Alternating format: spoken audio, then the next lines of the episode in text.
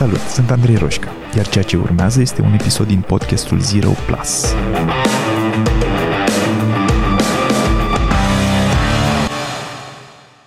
Salut! Astăzi vreau să încep prin a-ți povesti despre cum să devii mai puternic și să continui să crești chiar și în timpul crizelor, fie ele financiare, de sănătate sau de orice altă natură.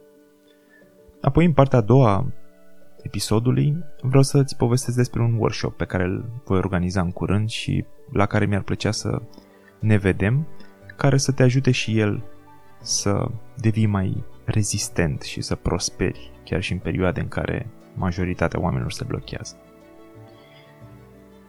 În 2020, când pandemia a ajuns la noi în țară, urmăream deja fenomenul de vreo lună și ceva. În februarie fusesem în Londra cu treabă cu munca. Și purtasem pentru prima dată în viața mea mască de protecție în aeroport și în avion. În țară eram probabil printre singurii ciudați care făceau asta. România încă avea zero cazuri declarate și nimeni nu vorbea despre o viitoare pandemie. Când am aterizat în Londra, însă, erau deja mulți oameni cu măști pe față și am aflat mai târziu că Marea Britanie avea deja 8 cazuri de infectare. M-am întors în țară și în martie-aprilie, când au nebunit toate televiziunile și au început lockdown-urile, am fost la fel de speriat ca tine.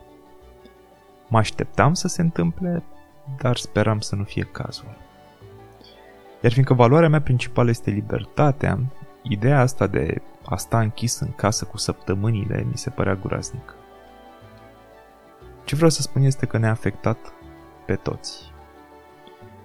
Cu toate acestea, după prima săptămână de survival mode în care nu mă gândeam decât la cum să fiu safe și cum să-i țin în siguranță pe oamenii apropiați, mi-am amintit de crizele din trecut.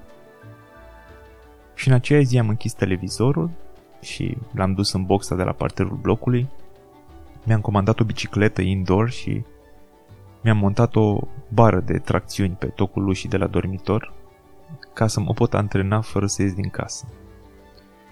Am crescut perioada de meditație zilnică de la 10 minute la 40 de minute și am început să urc și să cobor zilnic scările blocului în care locuiesc. Apoi mi-am sunat prietenii și ne-am spus că de astăzi putem vorbi despre orice altceva, numai despre știri și morți, nu. N-am mai intrat pe Facebook și mi-am pus un singur reminder pe zi dimineața să mă uit pe cifrele de evoluție a pandemiei și atât. Mi-am promis că în rest îmi voi continua viața, că voi merge înainte. Nu mă prefac că nu există virusul, sunt precaut, dar nu-l voi lăsa să-mi pună viața pe pauză. Și asta fiindcă nu știam cât o să dureze. Putea să dureze ani întregi. Nu eram dispus să dau ani întregi din viața mea. Să îi opresc pur și simplu.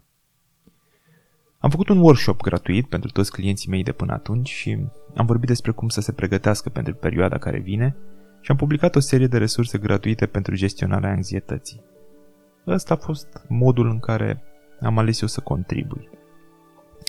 Să dau ceva celorlalți, iar apoi să mă concentrez imediat pe a mă asigura că mi este și mie bine, ca să pot să mai ajut și pe alții. Apoi, tot în 2020, în plină pandemie, construiam și lansam cel mai ambițios program de training de până atunci, formarea de Change Strategist, care a dus munca mea de a ajuta pe ceilalți la un cu totul alt nivel. Și în câteva luni mai târziu, porneam și o companie nouă, Whisper Center for Strategic Change. 2020 și 2021 au fost ani buni pentru mine. De fapt, nu, nu au fost buni. Eu i-am făcut să fie buni. Nu m-am ascuns sub pat, nu m-am îngrășat 10 kg, nu simt că vreau să-mi dea cineva înapoi bucata aia din viață.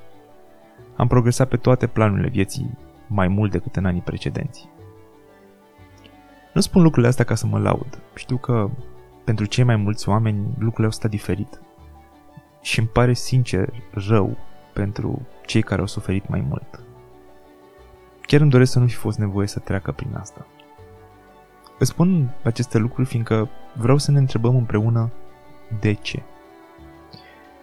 De ce unii oameni se blochează, intră în modul de panică și nu mai este acolo cu lunile, iar alții înfloresc în perioade de criză? De ce unii ies dintr-o pandemie în cea mai bună condiție fizică a vieții lor, iar alții se nevoiți să muncească 2 ani ca să repare mâncatul compulsiv generat de stres? De ce frica îi face pe unii să înghețe, iar pe alții să se înarmeze și să alerge spre ea? Am putea presupune că e o întâmplare, sigur. Doar că nu Știu asta din proprie experiență, din crizele precedente. În 2009-2010, în plină criză financiară în România, eu lansam Spada, una dintre primele agenții de marketing în social media din România.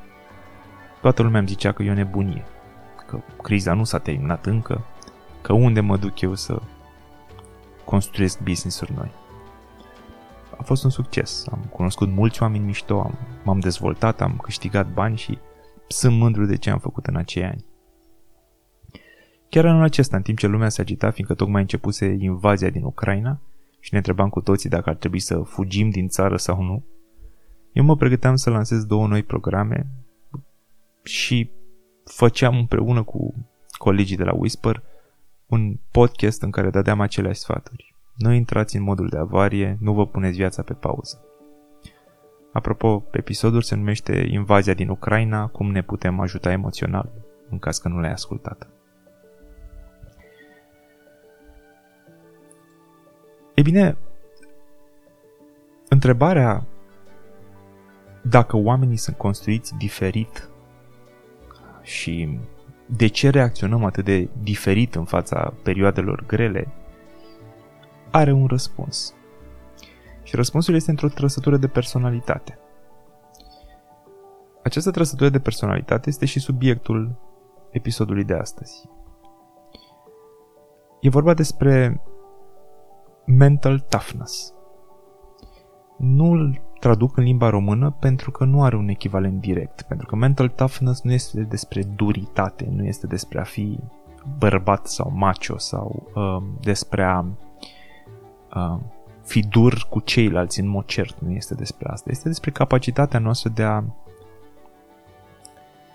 gestiona perioade grele. Spuneam că este o trăsătură de personalitate. Însă e o trăsătură de personalitate diferită de altele pentru că este mult mai plastică. Asta înseamnă că se poate lucra cu ea. Adică o putem îmbunătăți.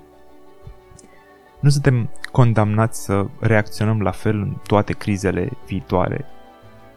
Crize prin care în mod cert vom trece cu toți, indiferent dacă ne place asta sau nu.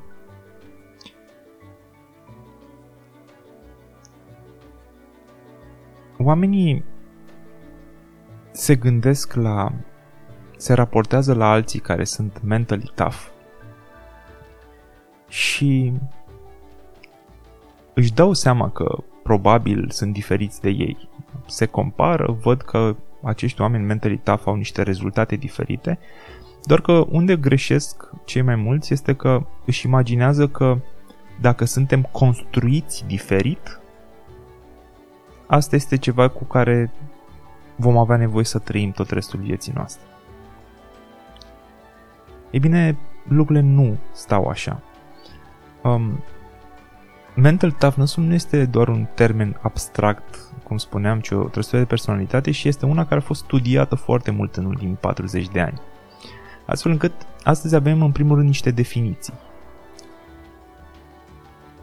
Una dintre ele este că mental toughness reprezintă capacitatea unui individ de a gestiona eficient stresori, presiuni și provocări și de a performa la nivel maxim, indiferent de circumstanțele în care se află. De asemenea, acest mental toughness este direct corelat cu performanța, cu starea de bine, cu niveluri mai joase de stres și mai puține simptome de depresie, și de asemenea există o corelație directă între mental toughness și cât de ușor angajabil și promovabil sunt oamenii în organizații. Iar trăsătura este puternic corelată cu pozițiile înalte de conducere, de management.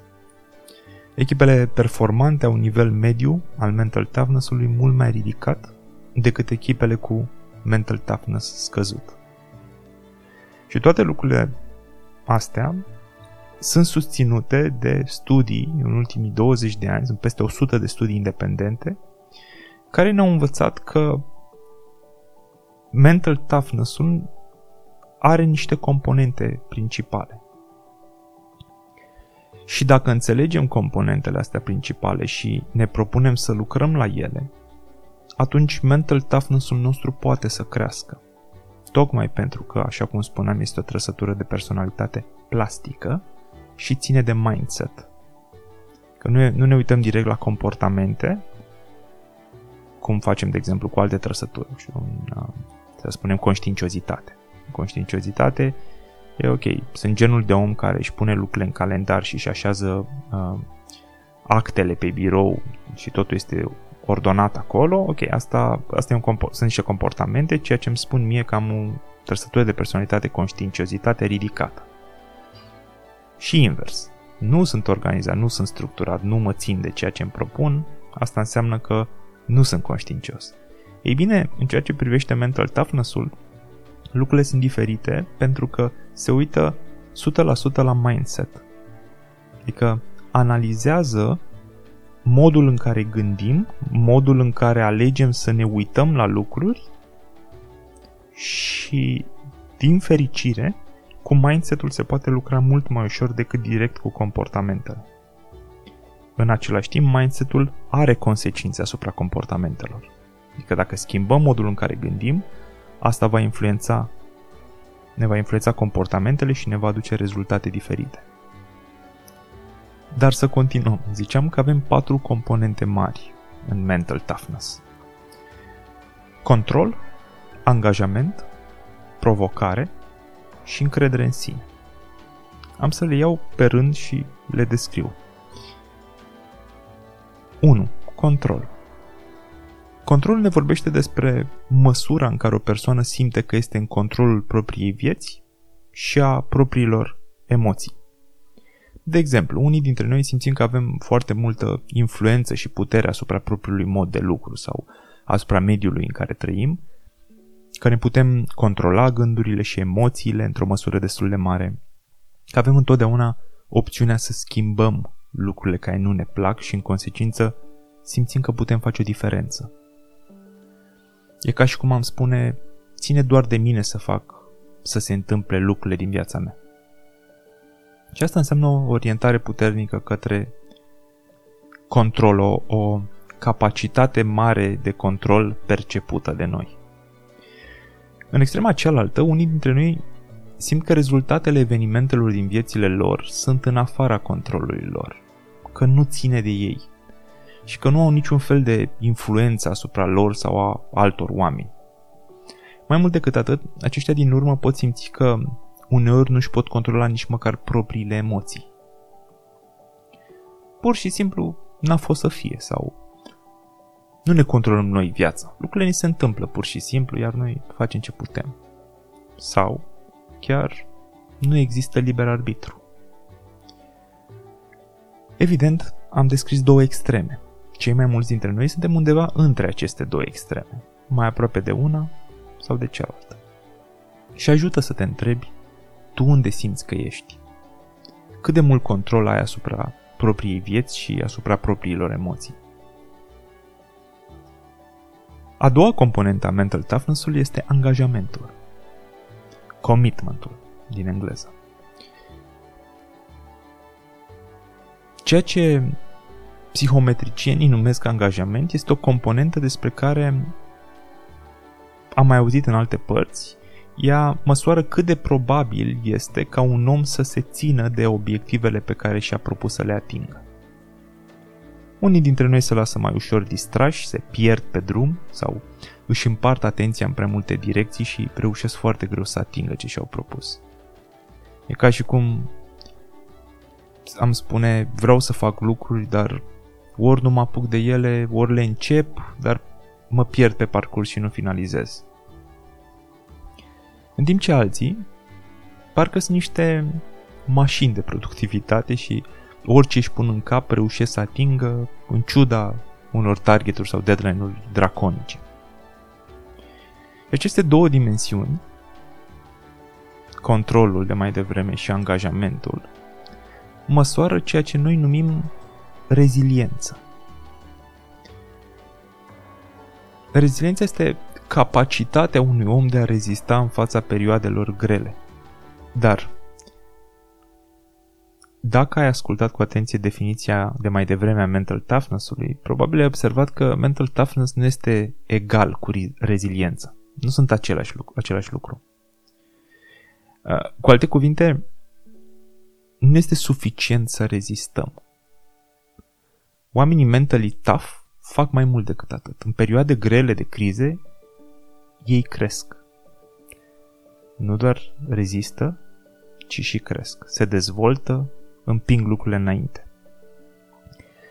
Ceea ce ne duce către celelalte două componente. Reamintesc, până acum avem control și avem angajament, care împreună înseamnă reziliența. Și, a- și apoi mai avem două componente ca să completăm imaginea despre ce înseamnă mental toughness. 3. Provocare. Această dimensiune se referă la cât de probabil este să interpretăm o provocare ca fiind o oportunitate sau, din contră, o amenințare. Îți amintești ce povesteam despre crize financiare sau de altă natură?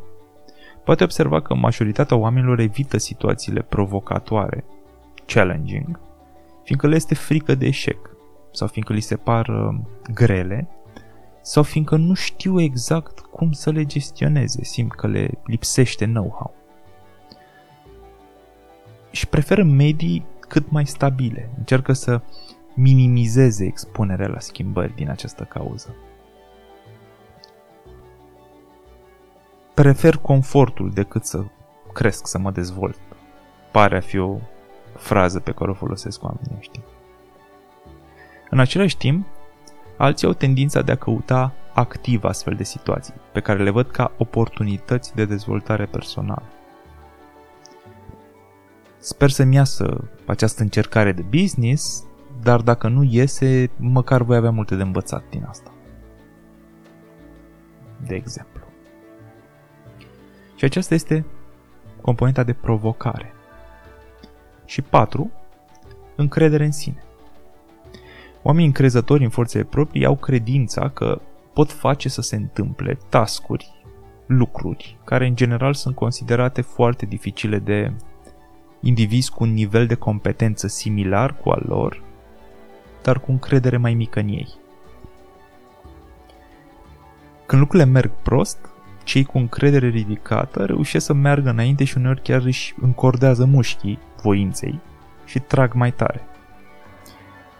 N-am fost suficient de bun astăzi și am pierdut, să zicem. Dar stai să vezi ce le fac eu mâine, le arăt eu. Mindsetul ăsta este mindsetul oamenilor cu încredere mare în ei.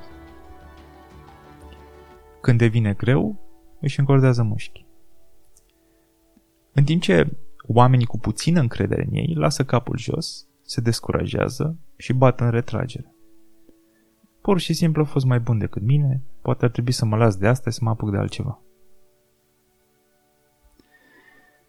Sumarizând, avem patru componente. Control, angajament, provocare, încredere în sine. Primele două, controlul și angajamentul, vorbesc despre capacitatea noastră de a rezista în perioade grele și la stresori și la, la, la perioade dificile. Da? Celelalte două componente, provocarea și încrederea în sine, vorbesc despre capacitatea noastră de a și crește, de a profita de oportunități, de a ne dezvolta, nu doar a rezista în perioade de crize. Împreună, aceste patru componente reprezintă trăsătura de personalitate mental toughness. Dacă ai ascultat până aici, probabil că te întreb deja cum le poți crește și cum te poți asigura că următoarea criză personală, globală, uh, te va prinde mai pregătit. Sunt metode, doar că pentru a putea vorbi despre aceste metode avem nevoie să înțelegem un pic mai în detaliu fiecare componentă și unde, cum ne poziționăm noi pe fiecare dintre componentele astea. Pe data de 19 noiembrie 2022, într-o sâmbătă, începând cu ora 10, organizez un workshop de 4 ore, în care voi intra în profunzime pe fiecare dintre aceste componente ale mental toughness-ului. Ți le voi explica mult mai în detaliu decât aici și vei putea pleca de acolo cu sugestii legate de cum poți să le îmbunătățești. În plus, vei învăța și despre diferențele dintre mental toughness și opusul, mental sensitivity, care nu este neapărat ceva rău. Workshopul va avea loc pe Zoom, însă anticipez o cerere mare, iar locurile sunt limitate, deci se vor da pe principiul primului venit, primul servit. Dacă ești curios legat de detalii și înscriere, le găsești pe www.change.ro slash mt de la Mental Toughness. Este o ocazie bună să înveți lucruri noi care să te ajute să te simți mai în controlul vieții tale, mai încrezător în forțele proprii și să evoluezi personal și profesional.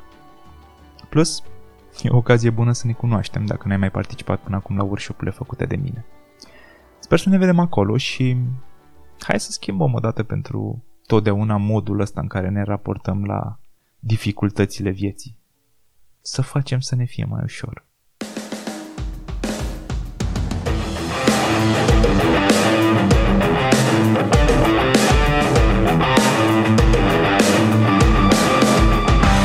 Ascultat podcastul Zero Plus cu Andrei Roșca. Dacă ți-a plăcut, m-ar ajuta mult să-i trimiți linkul și unui prieten sau să-i dai un share pe social media. Și nu uita să te abonezi mai jos ca să fii notificat imediat ce apare următorul episod.